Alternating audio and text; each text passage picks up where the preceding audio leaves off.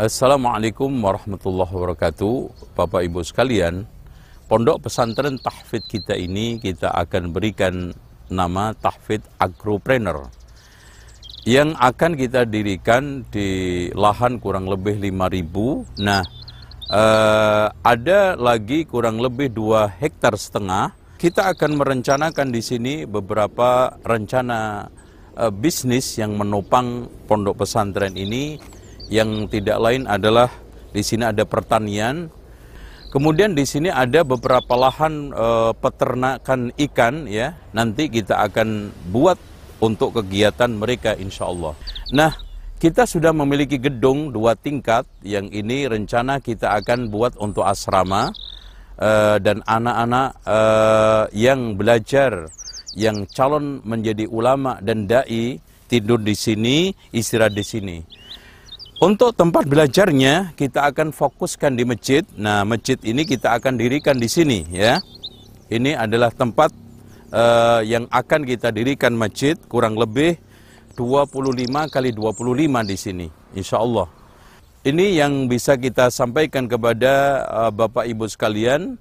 Mudah-mudahan dukungan dan juga support serta atensi dari Bapak Ibu sekalian Ahlus Sunnati wal Jamaah akan mensupport, akan menjadikan pondok pesantren ini segera berjalan, dan anak-anak didik kita dari seluruh persada Nusantara ini secepatnya bisa mendaftar, karena kita sudah buka gelombang pertama dan juga kita sudah mulai sementara di Jakarta pendaftarnya sangat bludak, dan baru kita buka seminggu saja maka kursinya sudah full. Ini menunjukkan bahwa animo dan juga antusias kaum muslimin, generasi kita yang ingin mempelajari dan menghafalkan Al-Quran, menguasai kitab-kitab yang bahasa Arab itu sangat tinggi sekali.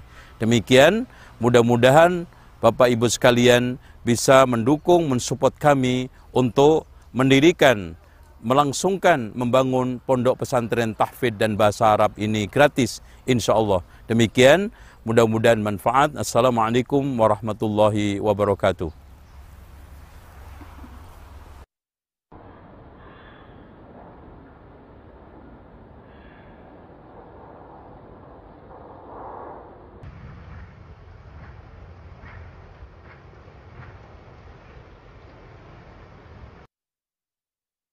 Assalamualaikum warahmatullahi wabarakatuh. Alhamdulillah wassalatu wassalamu ala Rasulillah wa ala alihi wa sahbihi wa mawalah. Para pemirsa IHBS TV dan para jamaah sekalian, alhamdulillah di kesempatan siang hari ini kita bisa berkunjung di salah satu tempat ataupun vendor yang sudah insya Allah bekerjasama dengan IHBS ataupun yayasan. Dan kali ini kita langsung bisa melihat bagaimana hewan yang insya Allah, ya, akan dikorbankan di IHBS. Ini adalah salah satu adalah sapi limosin, ya, dengan berat 1 kintal. Ini adalah bahwasanya kita bisa bekerja sama dengan vendor yang insya Allah amanah, ya, yang langsung bekerja sama dengan kita. Dan ini adalah salah satu tempat, ya, tempat sapi, ya, tempat sapi. Adapun kambing itu ada di 2-3 tempat. Dan untuk kali ini kami sampaikan kepada para jamaah sekalian bahwasanya IHBS dan yayasan mengajak kepada seluruh jamaah kemudian pemirsa IHBS TV untuk bisa bergabung, ya, di kesempatan kurban 1442 Hijriah ini. Dan para jamaah sekalian, untuk keunggulan ataupun manfaat ataupun keutamaan berkurban di IHBS, salah satunya adalah hewan kita yang kita pilih adalah hewan yang benar-benar sehat sesuai syariat, ya, seperti yang di depan kita ini, masya Allah, ya. Ada sapi limosin, di sana tadi ada sapi Bali, ya. Kemudian di kandang sebelahnya ataupun di pondok rangun itu ada kambing dan domba, ya. Pastinya sesuai syariat, sehat, kemudian bebas cacat, insya Allah, ya. Kemudian bebas ongkir, free ongkir, ya. Kemudian bisa menyembelih sendiri, ini yang paling penting, ya. Kita bisa mengedukasi kepada para jamaah sekalian yang mau berkorban di IHBS, insya Allah bisa menyembelih sendiri. Dan pastinya manfaat-manfaat yang lainnya sangat banyak sekali. Para jamaah sekalian silahkan mulai dari sekarang, ya, persiapkan infak terbaik kemudian persiapkan harta terbaik untuk bisa berkorban di IHBS. Kami tunggu para jamaah sekalian. Mudah-mudahan informasi ini bermanfaat. Syukran. Wassalamualaikum warahmatullahi wabarakatuh.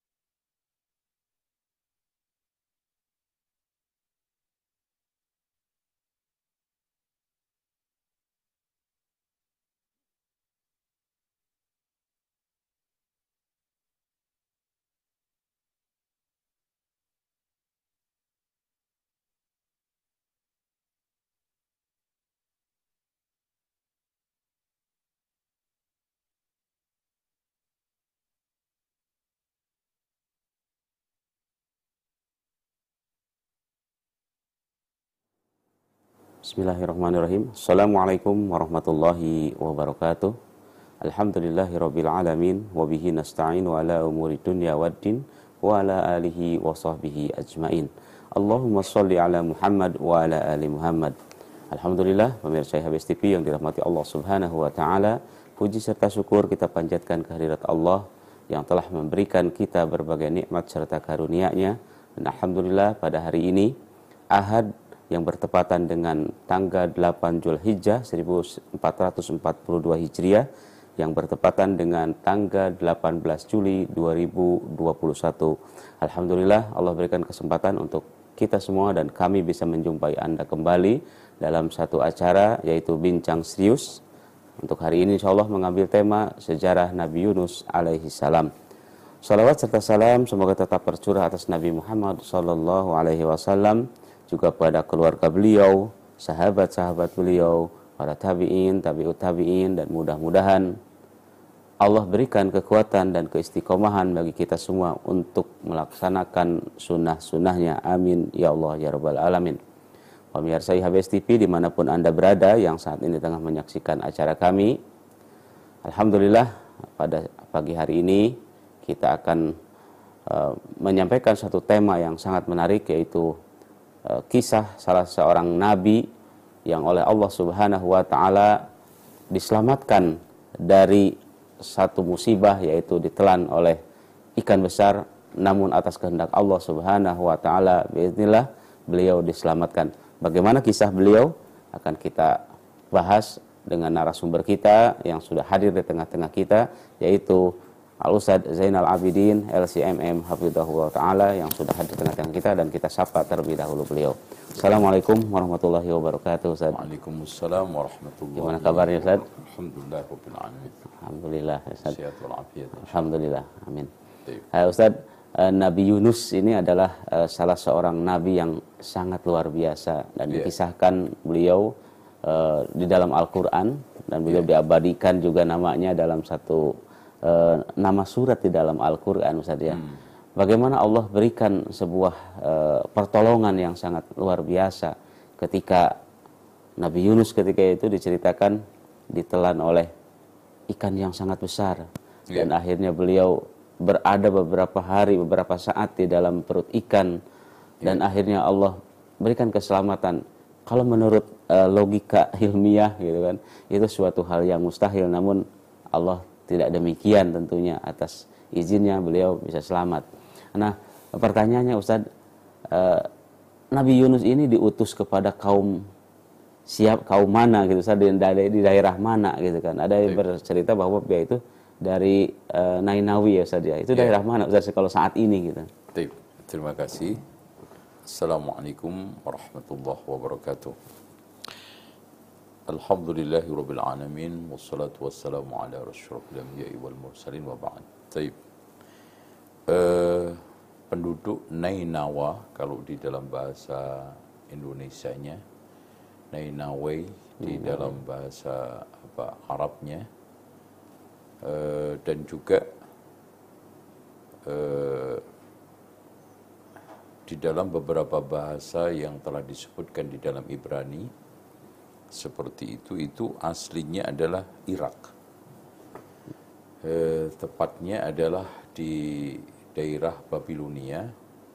Pada saat itu kerajaannya adalah Asyiria, atau di dalam bahasa Latinnya atau Inggrisnya adalah Asyiria. Nah, perlu diketahui bahwa daerah ini adalah masuk di dalam peradaban Mesopotamia, ya.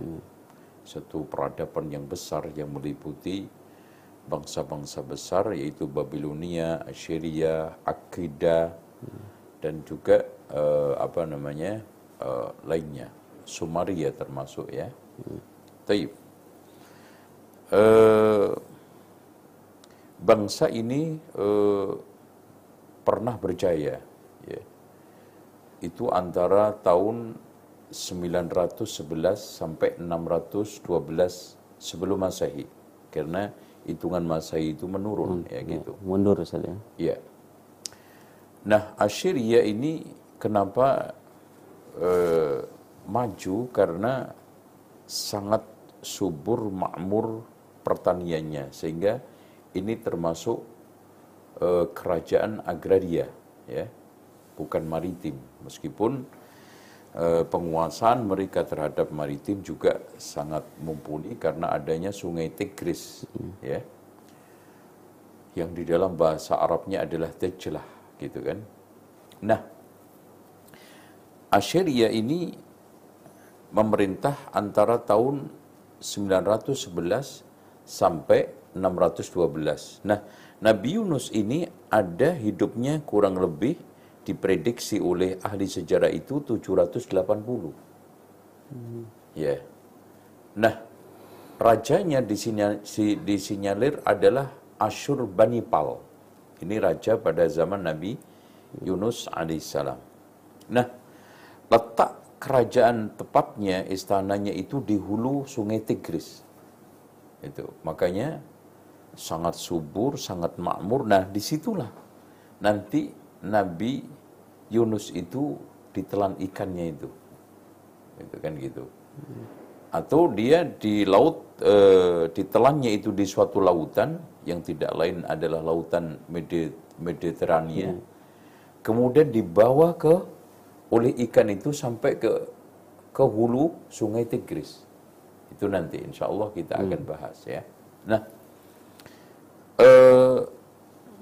inilah bangsa di mana Nabi Yunus itu hidup. Jadi penduduk Nainawa, atau tepatnya sekarang masih Nainawa itu, tapi berbentuk gubernur, ya. Jadi provinsi, ya. Provinsi di bawah ini satu bagian Mosul. Mosul ini juga daerah yang sangat ramai sampai hari ini, dan menjadi daerah peradaban.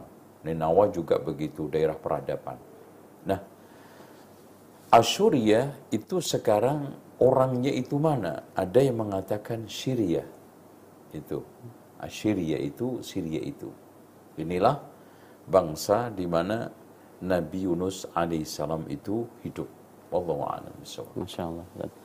Nah, tadi dikatakan oleh Ustadz bahwa Nabi Yunus ini tinggal di sekitar daerah Babylon, ya Ustadz, ya, nah, yang saat ini Irak. Sementara kalau kita merunut ke belakang, Nabi Ibrahim sendiri juga lahir di Babylon, ya, di kota Ur, ya Ustadz, ya. Nah, yang menjadi pertanyaannya, apakah Nabi Yunus juga termasuk keturunan Nabi juga, Ustadz, atau keturunan Rasul secara silsilah, gitu? Kalau di Islam sama juga di pandangan orang Yahudi hampir mirip ini, Kristen juga, Nabi Yunus itu keturunan dari Nabi Ibrahim, dari arah Bunyamin. gitu. Makanya kalau kita katakan secara umum asal muasal Nabi Yunus ini dari bangsa Bani Israel gitu kan gitu. Itu. Cuma mereka ini atau dia ini diutus oleh Allah ke bangsa bukan Bani Israel. Makanya di sini nanti kenapa terjadi penolakan kan gitu. Dia marah kan gitu nanti. Nah ini nanti kita akan ceritakan juga. Apakah beliau itu diangkat menjadi nabi sebelum ditelan ikan atau setelah ditelan ikan kan gitu. Itu Allah. Nah beliau kan diutus kepada satu kaum yang memang bukan dari kaumnya ya saja, bukan dari bangsanya. Sehingga beliau ditolak oleh kaum tersebut. Nah sehingga beliau akhirnya marah lah Ustaz ya, disebutkan marah ya. Karena ada penolakan tersebut dan akhirnya pergi. Nah sekali bernabi ya, sekualitas nabi itu marah. Berarti kan ada suatu hal yang sangat luar biasa pembangkangannya. Itu pembangkangan seperti apa Ustaz sehingga Nabi Yunus ini begitu marah gitu dan akhirnya memutuskan pergi gitu kan Ustaz.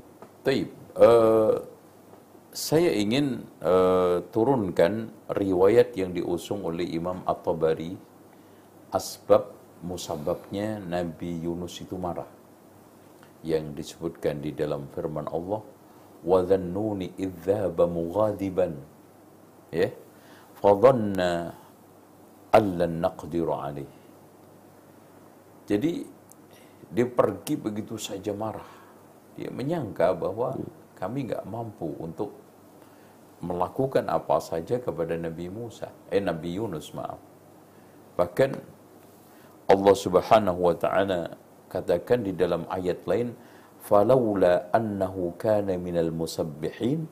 Kalau seandainya dia itu tidak tasbih terus, labitha fi batnihi ila yaumi yub'atsun, dia akan tinggal di perut ikan itu sampai kiamat. Allahu akbar. Ya. Tetapi berkat tasbihnya dia yang disebutkan juga di dalam surat Al-Anbiya, la ilaha illa anta subhanaka inni kuntu minadh dhalimin. Allah selamatkan. Makanya wa najjaynahu minal ghammi.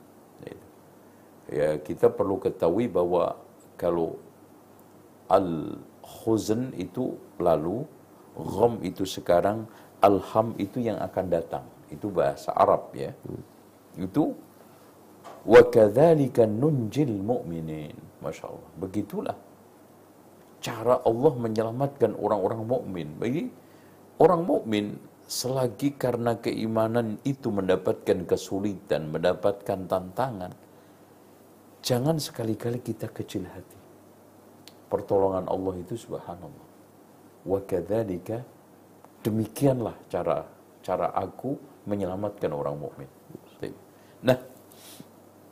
Nah, di situ disebutkan di dalam riwayat At-Tabari, marahnya Nabi Yunus itu disebutkan sebagian pendapat sebelum jadi nabi. Ceritanya begini.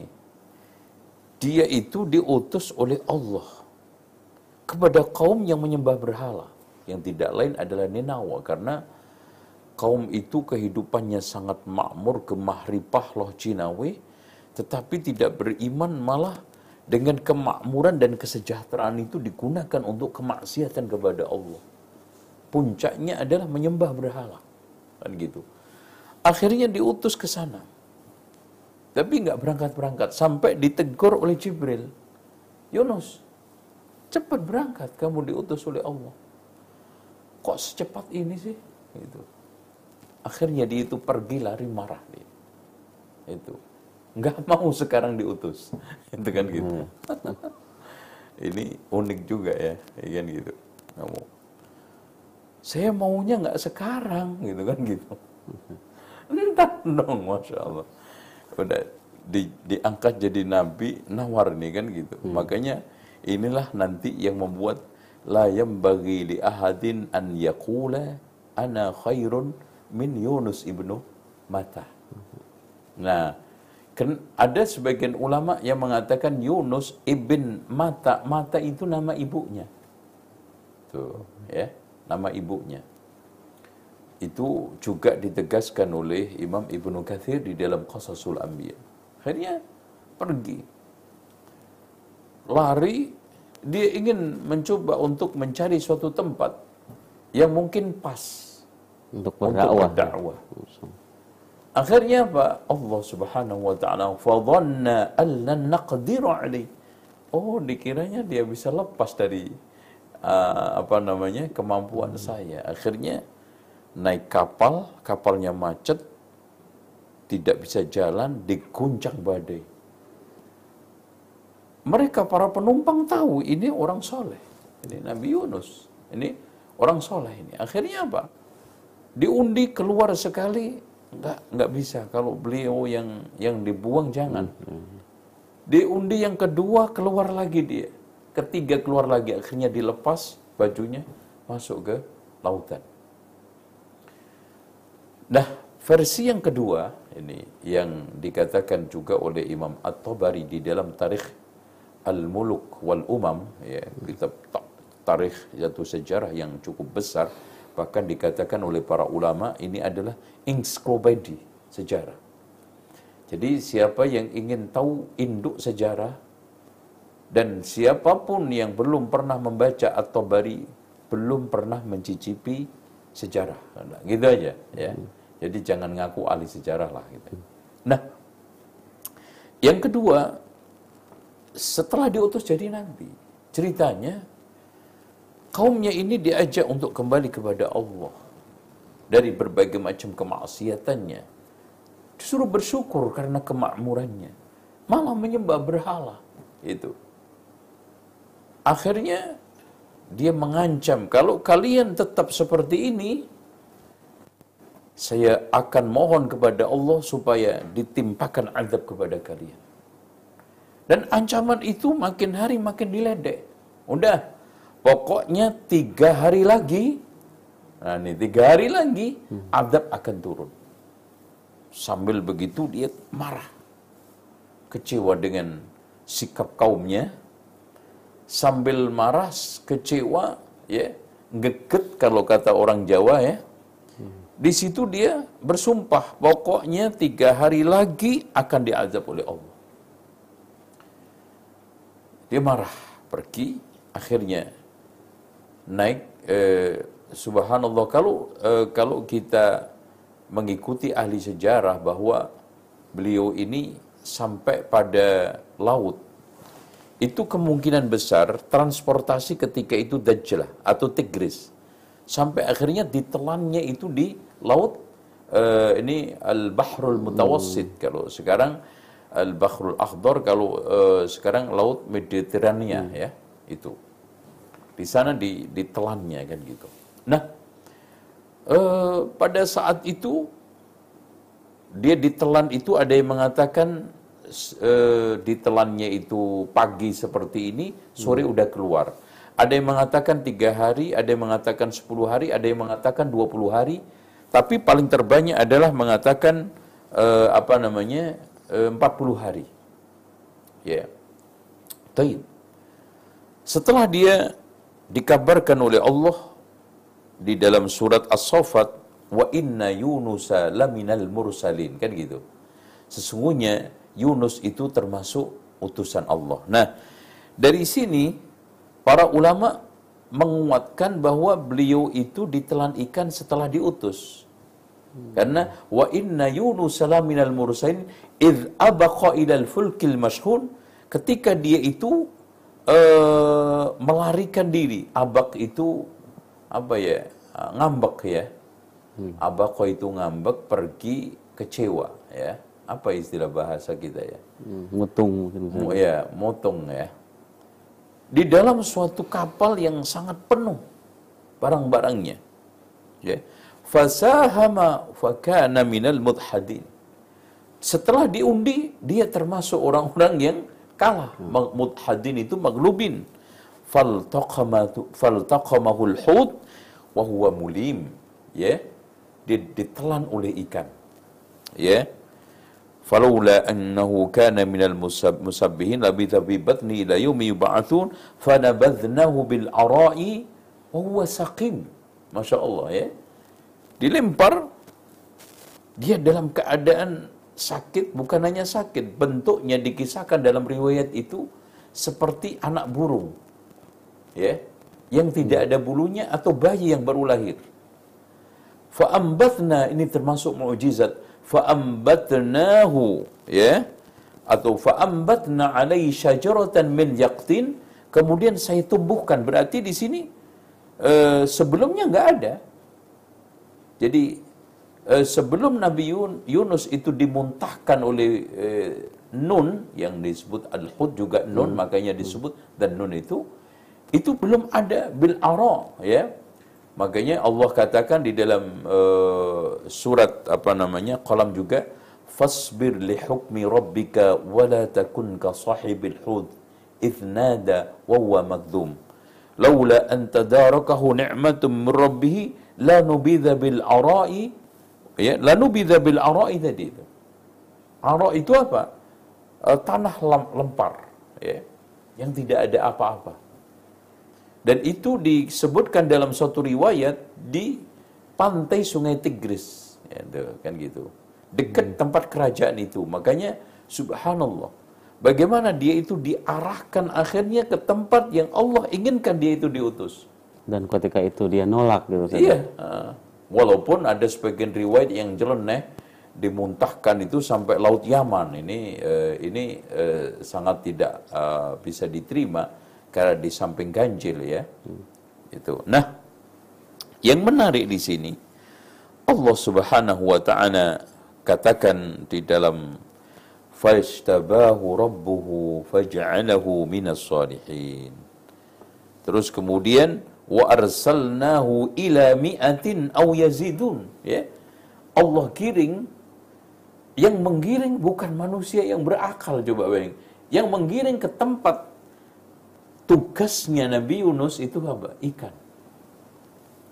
Makanya pada saat itu beliau berada di dalam suatu kegelapan, wa dhannuni idzaba mughadiban فَظَنَّ أَلَّا نَقْدِرَ عَلَيْهِ فَنَادَ فِي الظُّلُمَاتِ. Kenapa Allah sebutkan dhulumat itu jamak? Karena di sana ada tiga kegelapan. Gelapnya perut ikan, gelapnya lautan, gelapnya malam. Coba, apa yang dia bisa lakukan? Ternyata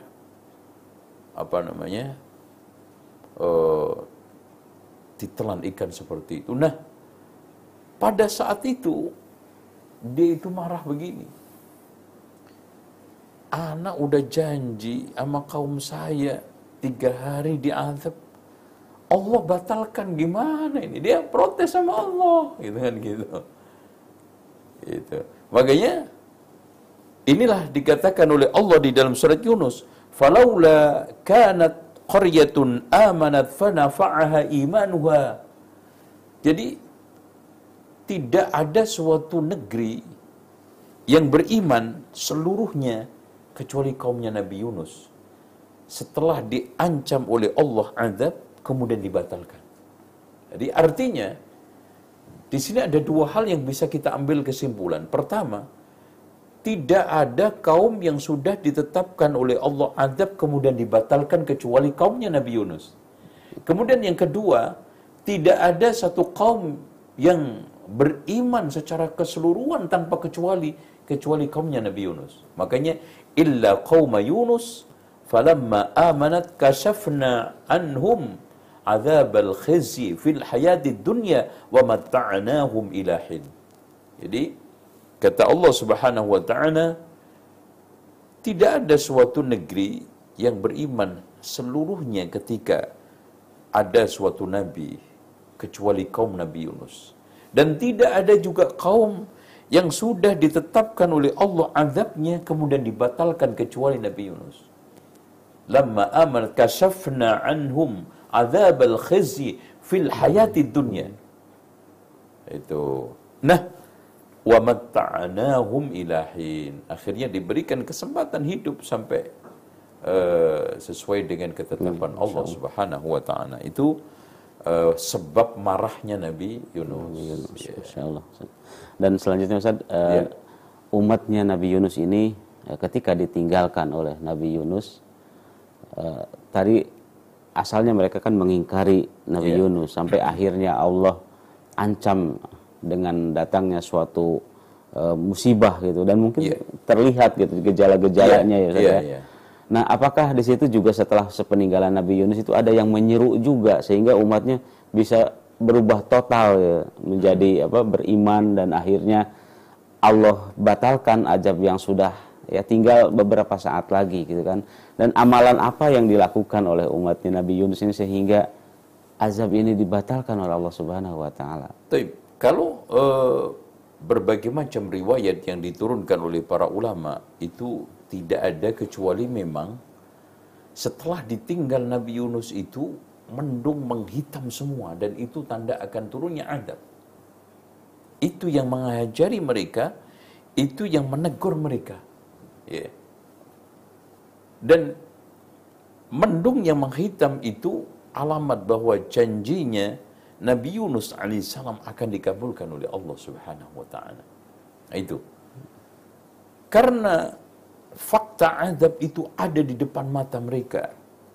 Akhirnya mereka itu teringat dengan wajangan-wajangannya Nabi Yunus. Maka tokoh-tokoh mereka itu mengumpulkan ya punggawa-punggawanya, orang kerajaan juga semuanya dikumpulkan, rakyatnya, yang laki, yang perempuan, yang anak-anak, dianjurkan untuk memakai pakaian kependetaan, pakaian ibadah. Bahkan pakaian-pakaian yang lusuh, supaya menunjukkan bahwa dia itu mendekatkan diri kepada Allah serendah-rendahnya, sehina-hinanya, bahkan hewan-hewannya juga dikenakan pakaian itu, menunjukkan akan adanya taubatan nasuha. Makanya fakashafna anhum adzabal khizyi, Allah singkap seperti itu. Jadi harusnya corona itu kita harus sikapi seperti kaumnya Nabi Yunus. Pelajarannya saja. Iya. Pelajaran yang bisa kita petik seperti itu. Bukan sekarang ini malah ngumbar aurat, malah sekarang ini menantang-nantang Allah, melakukan berbagai macam kemaksiatan. Nauzubillah. Harusnya dari mulai raja, kemudian perdana menteri sama menterinya, semua tokoh-tokoh agamanya dan tokoh masyarakatnya bersikap seperti sikapnya raja, rakyat, dan kaumnya Nabi Yunus. Mengajak kaumnya untuk merendahkan diri kepada Allah. Kemudian memohon penuh dengan kebutuhan, kejepit, kepepet, dan tidak ada suatu hilah, tidak ada usaha kecuali hanya Allah yang menyelamatkan kami. Insya Allah dengan cara seperti itu Allah tarik. Wakashafna, yang kita tunggu adalah fakashafna anhum azabal khizyi. Azab sudah ditambah khizyi. Coba bayangkan. Khizyun itu hina dina. Azab itu sudah hina, subhanallah ya. Seperti doa yang diajarkan Rasulullah kepada kita, Allahumma ahsin aqibatana fil umuri kulliha. Dan juga Allahumma ahsin aqibatana fil umuri kullaha wa'idni min adzabil khizyi fid dunya wa adzabil akhirah. Ini merupakan suatu doa. Adzabul khizyi itu azab yang menghinakan, azab yang membuat orang itu tidak akan ada kemuliaan selamanya. Nauzubillah, wallahu a'lam. Insyaallah Ustaz. Ustaz, ada yang mengatakan bahwa ketika Nabi Yunus itu ditelan oleh ikan yang lebih kecil ukurannya, lalu ikan tersebut ditelan lagi oleh ikan yang lebih besar, dia berada lagi di dalam lautan, dan setelah itu beliau sudah berada dalam satu kegelapan yang sangat luar biasa. Dan akhirnya beliau bertasbih itu saja. Seperti yang kita katakan, la ilaha illa anta subhanaka inni kuntu minadh dhalimin. Apa hikmah dan faedah dari tasbih tadi Ustaz yang diucapkan oleh Nabi Yunus alaihi salam ini? Iya, memang betul ada satu riwayat bahwa ikan ini ditelan lagi oleh ikan. Tetapi itu merupakan suatu hal yang kita lihat sanadnya itu qila. Kalau qila itu sulit untuk dibenarkan ya. Dan ini termasuk berita-berita dari Israiliyat. Dan hal-hal yang seperti ini kita tidak terlalu terobsesi, ya. Tidak boleh kita itu terlalu terpercaya, karena percaya atau tidak percaya tidak akan merubah kondisi keimanan kita. Contoh tadi, Nabi Yunus itu ditelan ikan berapa hari, itu nggak ngaruh daripada iman kita. Cuman memang di sini masuk ke dalam kategori kita tidak boleh dustakan, tapi tidak boleh juga kita benarkan. Nah, rahasia doa la ilaha illa anta subhanaka inni kuntu minadh dhalimin, masya Allah. Ini doa yang memang sangat dahsyat, ya. Doa yang patut untuk kita panjatkan pada saat-saat kita menghadapi kesulitan macam seperti kesulitan Nabi Yunus. Wa kana fanada fi dhulumat, masya Allah. Dia merengek-rengek, mengadu kepada Allah berdoa di dalam kegelapan tadi, kegelapan perut ikan, kegelapan lautan, kegelapan malam. Alla ilaha illa anta subhanaka inni kuntu minadh-dhalimin. Kenapa ini menjadi doa yang sangat mustajab?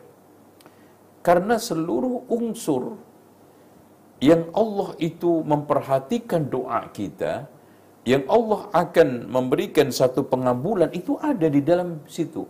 La ilaha tauhid, tasbih, tahlil, ya. Terus kemudian pengakuan akan berbagai macam kesalahan. Inni kuntu minadh-dhalimin. Lengkap. Ya. Jarang ada doa yang mengumpulkan semua. Ya ada istighfarnya, ya ada tauhidnya, ya ada apa namanya? Tasbihnya, tahlil, tahmid, kecuali doa ini. Makanya, masya Allah, kata Rasulullah SAW, tidaklah ada orang yang berdoa dengan doanya Nabi Yunus ini, illastujiba lahu, melainkan akan dikabulkan oleh Allah Subhanahu wa Ta'ala. Itu sebagaimana hadis yang diriwayatkan dari Utsman Ibnu Affan, yang dikeluarkan oleh Imam Ahmad di dalam musnadnya. Ya. Yeah. Ma da'a muslimun bidu'ai Yunus illa stujiba lahu. Tidaklah ada seorang muslim berdoa dengan doanya Nabi Yunus melainkan Allah akan kabulkan. Itu wallahu a'lam. Ustaz, tadi cukup menarik Allah memberikan suatu gambaran bagaimana Nabi Yunus ketika dimuntahkan oleh ikan ini laksana anak burung, ya Ustaz. Yeah. Apa hikmah dibalik pengistilahan tadi itu, pengumpamaan, yeah. Allah Subhanahu wa Ta'ala mengumpamakan anak burung. Anak burung seperti kita ketahui yang ada di sarang, kan. Terbayang, ya Ustaz, ya. Yeah, dia mungkin seperti itu. Apa hikmahnya, Ustaz? Ya, yeah. Itulah sebagai janji Allah tadi. Falaula annahu kana minal musabbihin. Allah Subhanahu wa Ta'ala di sini lahirkan kembali, seakan-akan Allah lahirkan kembali. Makanya di dalam riwayat lain diumpamakan seperti anak yang baru lahir. Itu. Dah, bagaimana kondisinya? Karena jelas orang yang ditelan ikan dan di perut ikan itu di sana pasti tidak ada oksigen.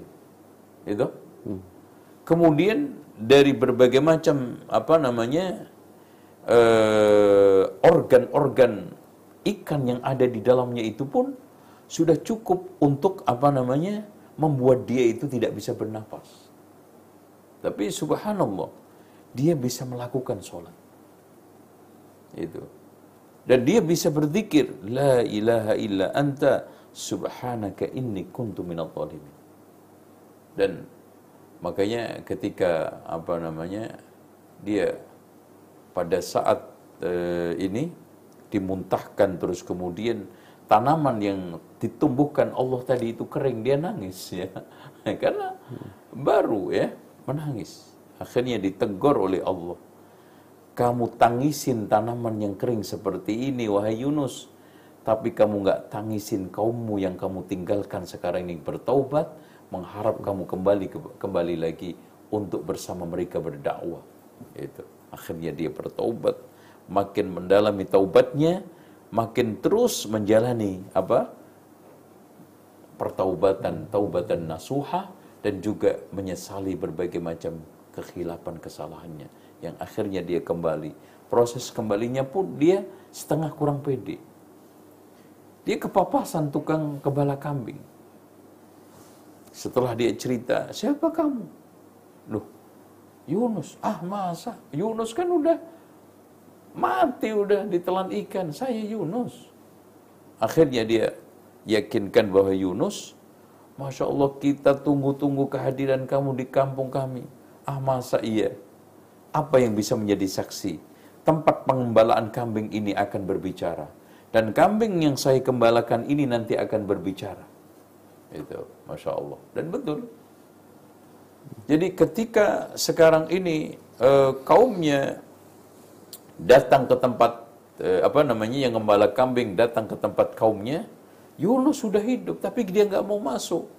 Dia nggak mau masuk kecuali ada suatu kesaksian bahwa betul-betul kaumnya ini menerima dengan bulat. Akhirnya kambing tersebut bisa bicara dan tempat tersebut bisa menjadi saksi dan berbicara. Ini riwayat juga lagi-lagi adalah Israiliyat. Begitulah bagaimana proses kembalinya Nabi Yunus alaihissalam dan akhirnya bersama mereka berdakwah insyaallah. Insyaallah. Ya. Yang selanjutnya Ustaz, ketika Nabi Yunus dimuntahkan ini bukan berarti di daerah keramaian ya Ustaz, kan dikatakan di daerah gersang. Lalu akhirnya kekurangan makanan dan Allah tumbuhkan satu tumbuhan sejenis labu ya Ustaz. Nah, ini juga menjadi suatu hal isyarat yang luar biasa barangkali. Kenapa pohon labu gitu kan? Di daerah Timur Tengah biasanya kan labu ini tumbuhan tropis ya Ustaz biasanya ya. Ustaz bisa terangkan hikmah itu Ustaz. Karena lanubidza bil ara'i fa huwa madhmum itu jelas. Jadi tidak ada tanaman. Terus kemudian Allah katakan fa ambatsna 'alaihi syajaratan min yaqtin. Berarti di sini pohon rambat.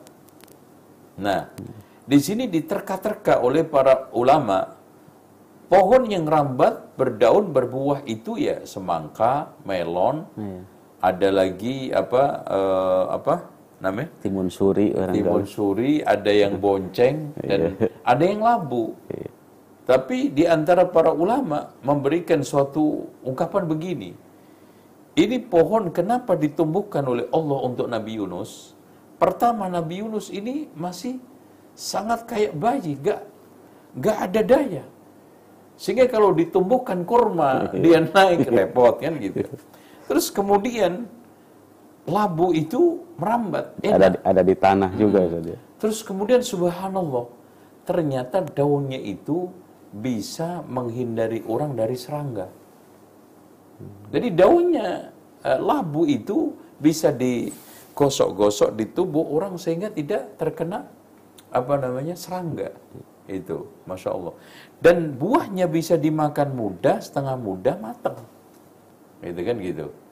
Dan dimakan masak bisa, dimakan mentah juga bisa. Inilah kelebihan daripada yaktin itu, sehingga kenapa Allah Subhanahu Wa Taala berikan itu. Makanya ada kisah menarik juga nih, ada orang ateisme maki-maki menghina-hina ciptaan Allah. Pohon dihina, hewan dihina, ya. Masa jerapah cuman segini aja kasih leher segitu panjangnya. Lihat gajah, ya ini gajah harusnya lehernya gajah segede sepanjang jerapah dong. Akhirnya sampai pada pohon. Coba dong beri-beringin ini. Coba bayangkan beringin ini udah buahnya kecil, pohonnya gede, nggak imbang. Setelah ngelihat semangka, ngelihat labu, nah ini lagi. Ini harusnya kalau saya yang menciptakan buahnya beringin itu saya letakkan di buah semangka, di labu, buah labu, di beringin, jadi imbang.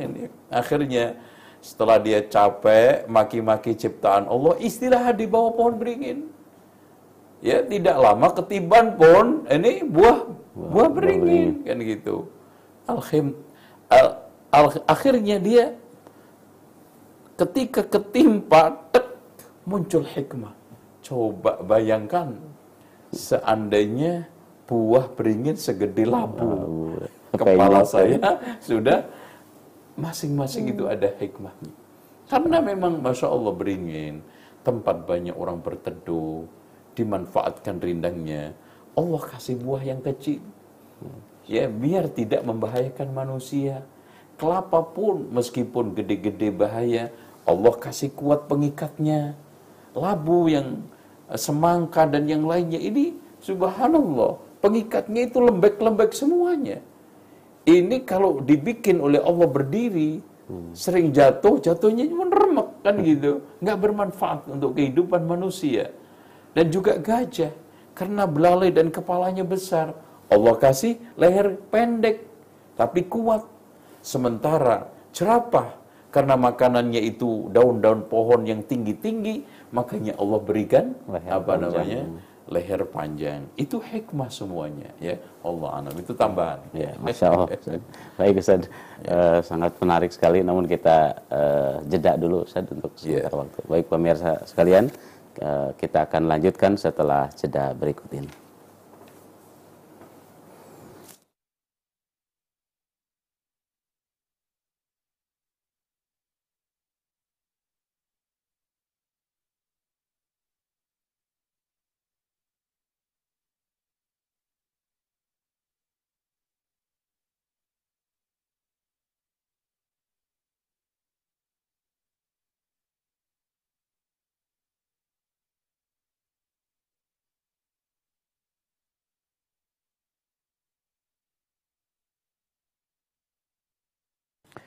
Secara umum, Rasulullah SAW sebagaimana yang telah diriwayatkan oleh Aisyah yang dikeluarkan oleh Imam Muslim, bahwa Rasulullah SAW menganjurkan sholat duha. Dan sholat duha dianjurkan bagi orang-orang yang sudah menjadi rutinitas, seperti macam Abu Hurairah, Abu Dzar, dan Abu Darda. Barang siapa yang tidak merutinkan dan juga tidak punya kebiasaan atau malas qiyamul lail, jangan sampai tidak melakukan sholat duha. Terutama pulang dari safar atau ada sebab-sebab syukur seperti yang dilakukan oleh Rasulullah pada waktu di rumah Ummu Hani karena syukur akan kemenangan Fathu Makkah. Atau ingin menyenangkan seorang sahabat, yaitu seperti Idban Ibnu Malik. Dia datang ke rumahnya, sholat duha, bahkan berjamaah. Tapi barang siapa yang sudah melazimkan, mendawamkan qiyamul lail, maka tidak mengapa tidak pernah sholat duha sama sekali. Dan seandainya ditakdirkan oleh Allah Subhanahu wa ta'ala tidak bisa melakukan qiyamul lail, maka sebagaimana penjelasan para ulama berdasarkan hadis-hadis yang sahih, bisa diganti pada waktu duha. Nah, cara menggantinya, kalau memang biasa rutinitasnya itu 1 rakaat, maka gantinya 2. Kalau biasa qiyamul lailnya itu 3 rakaat, maka gantinya 4. Kalau rutinitasnya itu 5, gantinya 6, rutinitasnya 7, gantinya 8, kalau rutinitasnya 9, gantinya 10, kalau sekarang ini qiyamul lail bersama witirnya 11, maka gantinya adalah 12. Mudah-mudahan kita semua bisa mencermati dan tolong diperhatikan. Karena dalil-dalil akan sholat duha itu sangat banyak dan sangat kuat. Maka tidak benar orang mengatakan bahwa sholat duha itu bid'ah. Kalau bersandar dengan ucapan Ibnu Umar, ni'matil bid'ah, itu sanggahan bagi orang yang ngeyel. Mengatakan kepada Ibnu Umar bahwa sholat duha itu kan bid'ah. Siapa bilang sholat duha itu bid'ah? Wong ada dalilnya. Dari sunnah Rasulullah jelas. Ya, praktek sahabat ada. Kaidah-kaidah fikih membenarkan hal itu. Kalau kamu tetap keras kepala mengatakan itu adalah bid'ah, kalau bid'ah lo mau apa? Ni'matil bid'ah hadihi. Sehingga Ibnu Umar menegaskan hal itu. kepada orang yang menyangga, kepada orang yang sekarang ini mencoba untuk mencari-cari celah.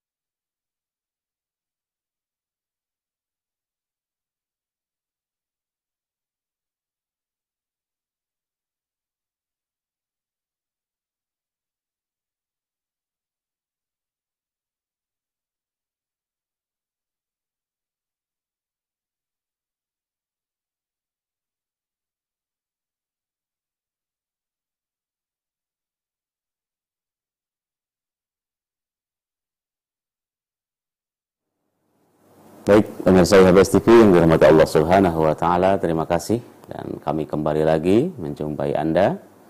Baik, pemirsa sekalian, kita masuk ke sesi kedua dan kami ingatkan kembali di akhir sesi Anda bisa berinteraksi dengan kami dengan pertanyaan melalui layanan WhatsApp yang tertera di layar kaca Anda.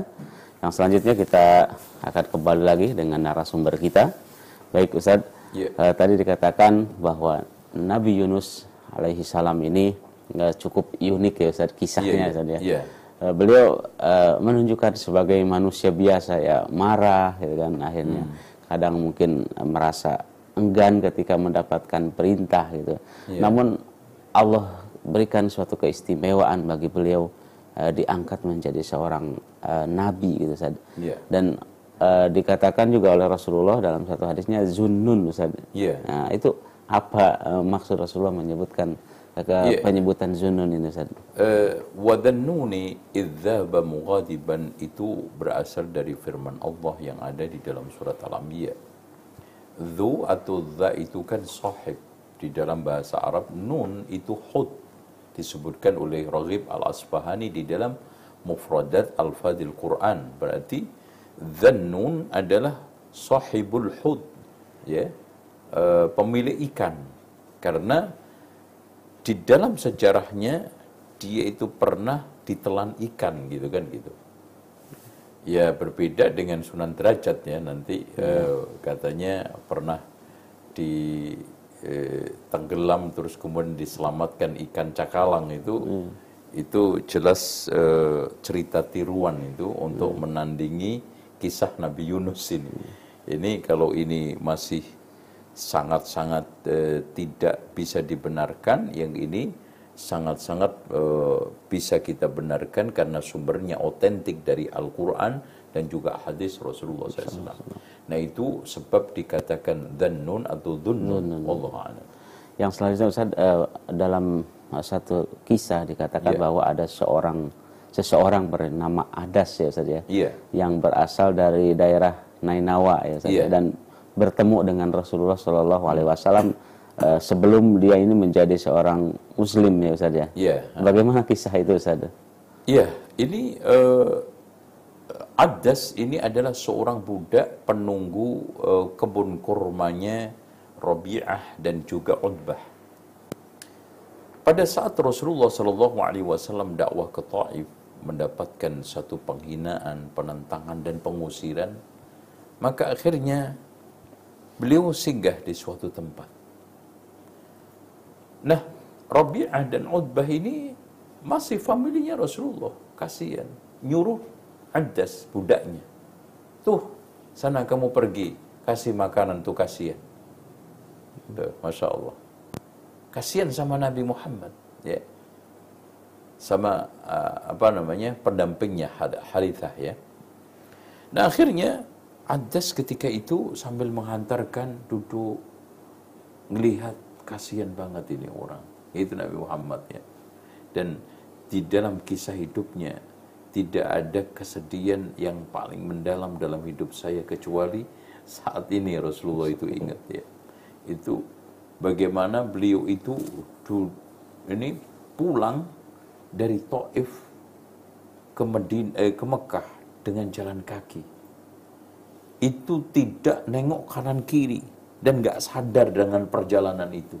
kecuali sampai ditegur Jibril, Muhammad, kamu mau apa?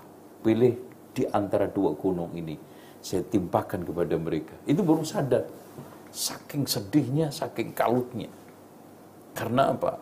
Karena di Mekah diusir, di Taif ditolak. Makanya di dalam doanya, ya Allah, Engkau lempar aku kemana lagi?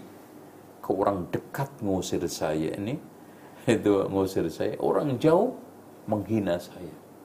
Illam takun ghabbana alayya fala ubali. Tapi ya Allah, yang penting Engkau enggak marah, aku enggak peduli. Baik. Akhirnya ketika itu kenalan sama Adas.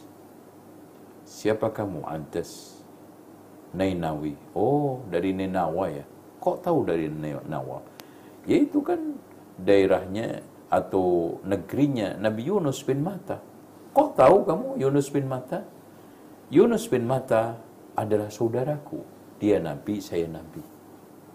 Akhirnya tidak panjang lebar, tidak banyak pikir, langsung Rasulullah SAW dipeluk erat oleh Adas, dicium kepalanya, dicium tangannya, akhirnya mengucapkan asyhadu an la ilaha illallah wa asyhadu anna Muhammadar Rasulullah. Ini cerita Adas, dan sampai hari ini asar-asarnya itu masih ada, bekas sejarahnya, dan bahkan di Taif itu dibuatkan semacam masjid kecil yang disebut dengan Masjid Adas.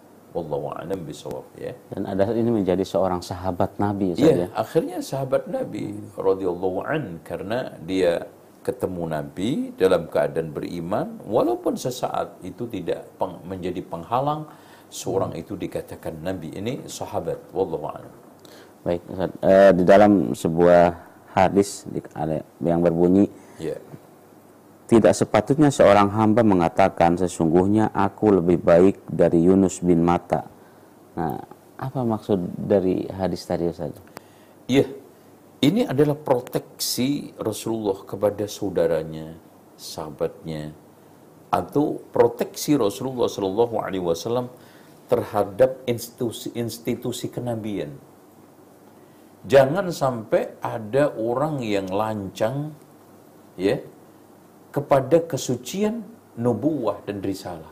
Meskipun sekelas Nabi Yunus alaihissalam, meskipun saya lebih utama, gitu kan gitu.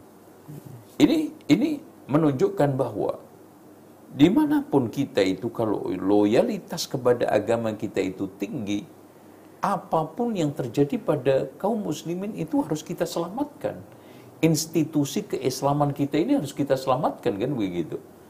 Jangan kita cari selamat sendiri-sendiri, cari aman sendiri-sendiri, kemudian istilahnya apa namanya, SDM, selamatkan diri masing-masing. Nggak peduli Islam dihina, nggak peduli kenubuwah dan risalah ini dilecehkan, tidak. Rasulullah jauh-jauh hari barangkali di sana ada satu image terbersit. Wah, Nabi kok begini ya? Nggak boleh. La yambaghi li ahadin an yaqula ana khairun min Yunus ibnu Matta. Itu bahkan proteksi itu lebih tinggi lagi, la tufaddiluni. Padahal Rasulullah itu asyraful anbiya wal mursalin. Rasulullah itu kan nabi paling utama, rasul paling utama. Itu saja masih mengatakan la tufaddiluni 'alal anbiya wa 'ala Yunus ibnu Matta. Jangan kau unggulkan aku di atas nabi-nabi dan di atas Yunus bin Matta. Dalam rangka di sini ketawaduan Rasulullah dan juga protek Rasulullah SAW supaya Nabi Yunus yang dipanggil ha huwa akhuna, ya, huwa akhi, dia adalah saudara saya. Huwa nabiyun wa ana nabiyun kepada Adas tadi.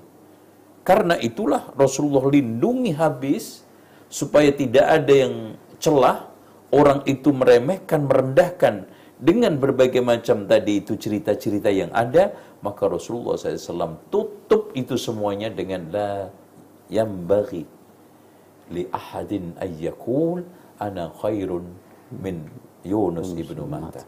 Bahkan protek lagi supaya kita itu tidak mencoba-coba, ya, barangkali ingin komentar, ingin mencoba untuk jangankan kita ngomong, hanya terbesit.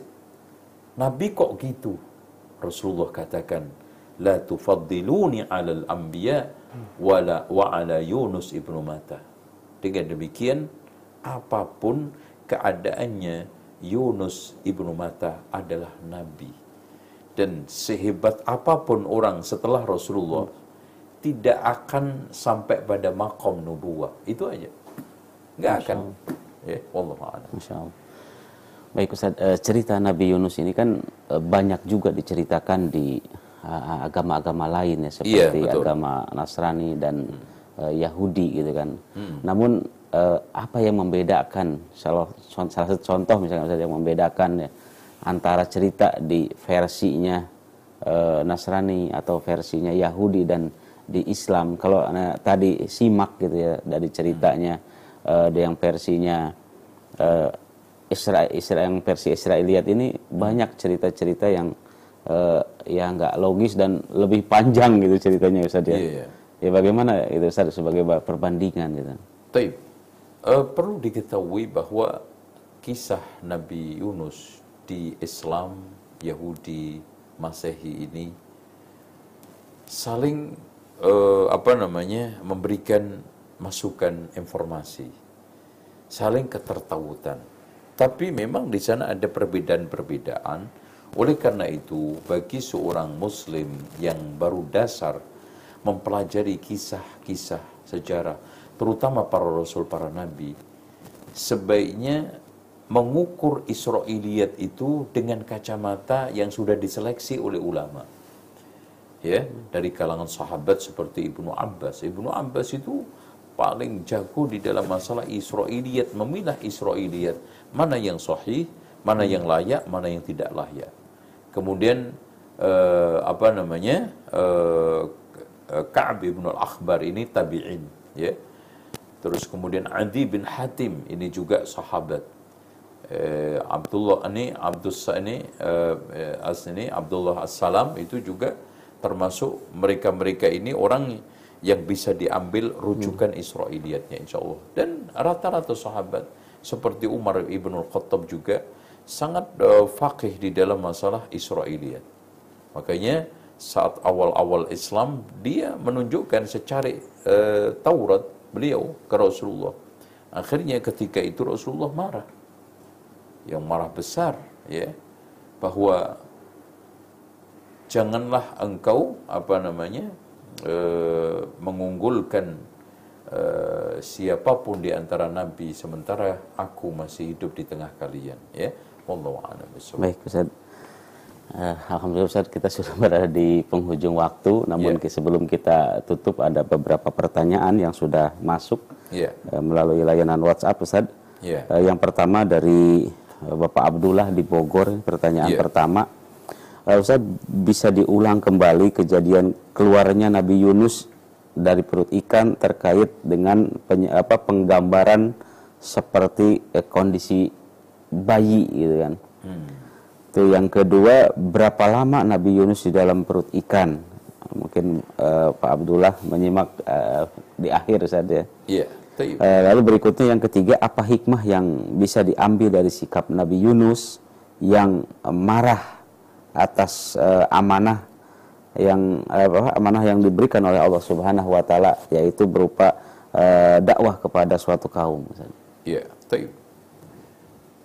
Yang pertama, ini hanya juga riwayat Israiliyat, dia keluar dari perut ikan itu berbentuk seperti anak burung yang baru lahir, tidak ada bulunya. Dan ya, antum tahu bagaimana anak burung yang baru lahir, masih merah, ya. Masih merah, ya, kemeteran begitu, kan gitu. Atau bayi yang baru lahir itu. Nah, kondisi ini sangat patut karena beliau ini di perut ikan itu cukup lama. Meskipun ada yang mengatakan sampai 40, ada yang 20, wallahu a'lam bisawab, ya. Seorang itu ketika kita berada di air, Antum nggak usah di 20 hari, nggak usah juga seminggu 3 hari. Sehari aja itu kita berendam, itu sudah memutih semuanya. Tubuh kita. Itu bagaimana di dalam perut ikan yang basah, yang otomatis kurang oksigen, yang tidak ada sinar matahari, meskipun saya kurang menerima riwayat ini bahwa diturunkan di dalam suatu riwayat yang juga ini oleh Imam At-Tabari, bahwa Allah bikin ikan itu seperti berkaca. Itu. Jadi sehingga Nabi Yunus bisa melihat bagian luarnya. Sehingga beliau itu melihat ikan-ikan sedang dalam keadaan bertasbih. Dari situlah yang mengilhami dia untuk bertasbih, akhirnya memanjatkan la ilaha illa anta subhanaka inni kuntu minadh-dhalimin, dan akhirnya didengar oleh malaikat-malaikat, ya Rabb, siapa dia? Ada suara yang lemah, yang sayup. Oh, kamu nggak tahu, dia adalah Yunus. Kok bisa dia melakukan ini dan itu? Dan akhirnya Allah Subhanahu wa taala kabulkan doanya. Akhirnya Allah perintahkan ikan itu yang sebelum juga sudah diperintahkan, wahai Hud, telanlah hambaku ini, tapi jangan rusak tulangnya, jangan sampai rusak dagingnya. Itu kan gitu, masya Allah. Ini ditelan bulat, mukjizat, iya. Jadi masuk, dan bayangkan ya postur tubuhnya orang-orang dahulu itu kan besar-besar itu. Makanya saya nggak membayangkan bagaimana besaran ikan tersebut ya.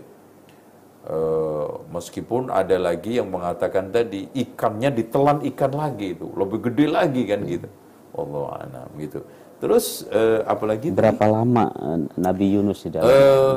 Di antara pendapat yang paling banyak itu 3 hari 3 malam ditelan oleh ikan. Ya, itu pendapat, meskipun tadi yang saya katakan ada yang mengatakan sekian-sekian sampai paling terbanyak itu 40 hari. Wallahu a'lam. Terus tadi hikmah yang ditanyakan, ya, hikmah yang bisa kita ambil dari Nabi Yunus ketika mendapatkan suatu amanah dan akhirnya mendapatkan tantangan dari amanah yang diberikan tersebut, dan akhirnya marah gitu. Ustaz, apa hikmahnya? Taib, itulah bahwa Nabi Rasul itu manusia. Qul innama ana basyarun mithlukum. Jadi bagian daripada manusiawi itu kan lupa, marah, kecewa. Ini dan hal-hal yang seperti ini itu masih manusiawi dan bukan merupakan suatu dosa kalau tidak melanggar perintah Allah. Kan gitu ya.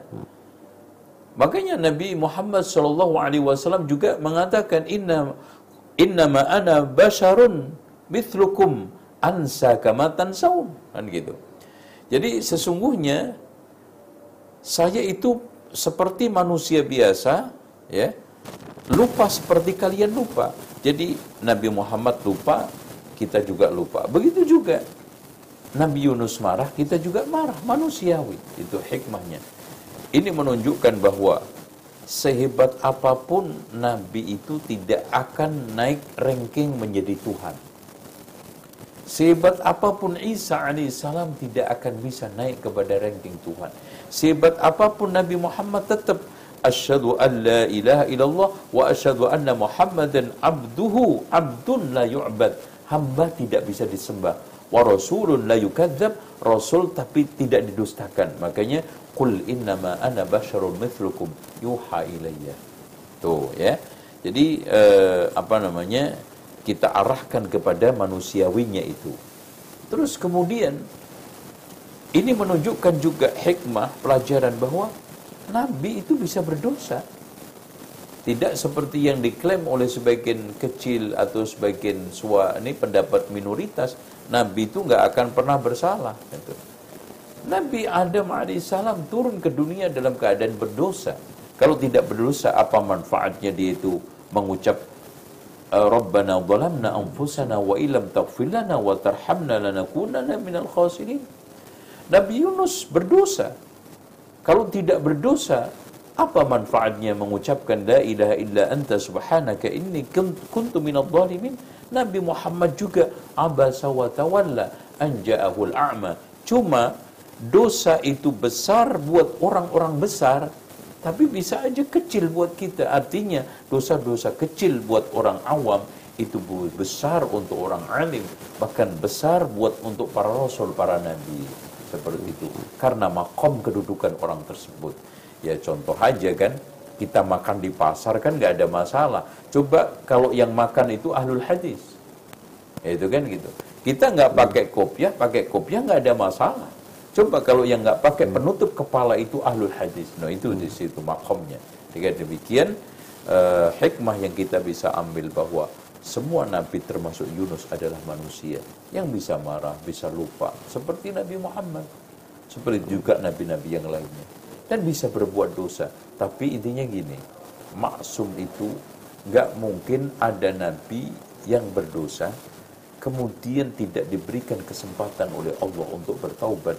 Dan ismah dijaga untuk tidak su'ul khatimah. Itu maksudnya. Ya, wallahualam. Baik. Ustaz, sebelum kita tutupnya ada satu pertanyaan lagi yang masuk. Ustaz, jika ditarik benang merah antara kisah Nabi Yunus alaihi salam yang sedang dibahas dengan kisah atau kondisi akhir zaman saat ini, kita dihadapkan dengan kondisi pandemi, Ustaz.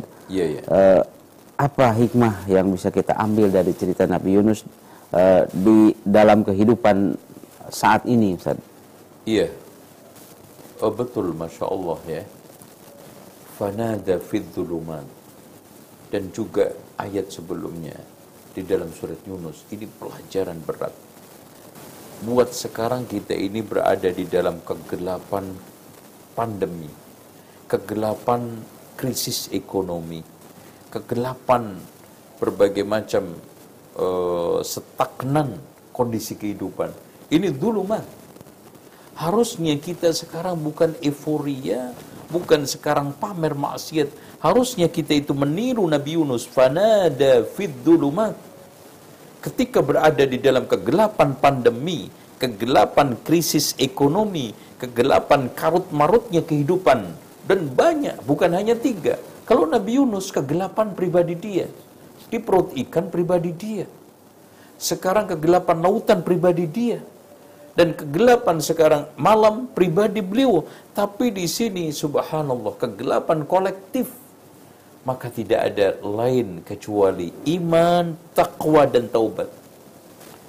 Makanya Allah katakan walau anna ahlal qura amanu wattaqau. Ini harus kita wujudkan. Ya. Terus kemudian kita sekarang bersama-sama taubat kolektif dengan mengatakan la ilaha illa anta subhanaka inni kuntu minadh dhalimin.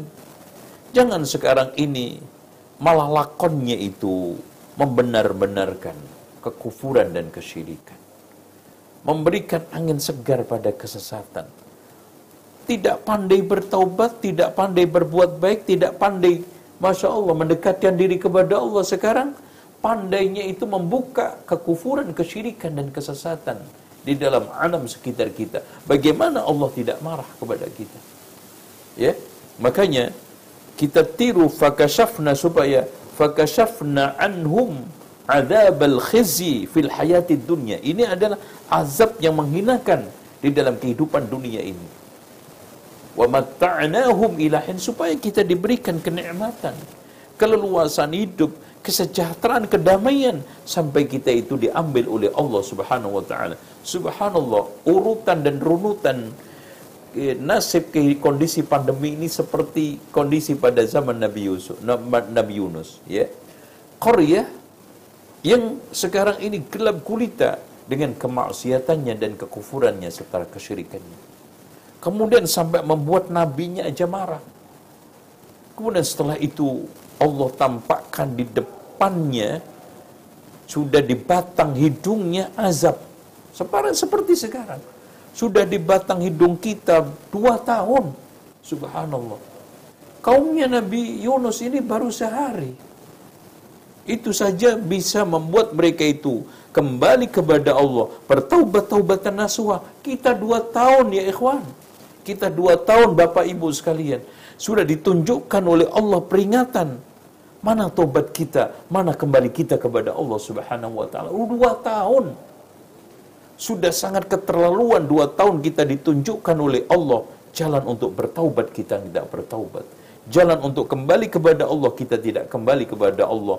Supaya kita banyak mengucapkan apa yang diucapkan, apa yang dilakukan oleh Nabi Yunus, la ilaha illa anta subhanaka inni kuntu minadh-dhalimin, juga kita tidak lakukan.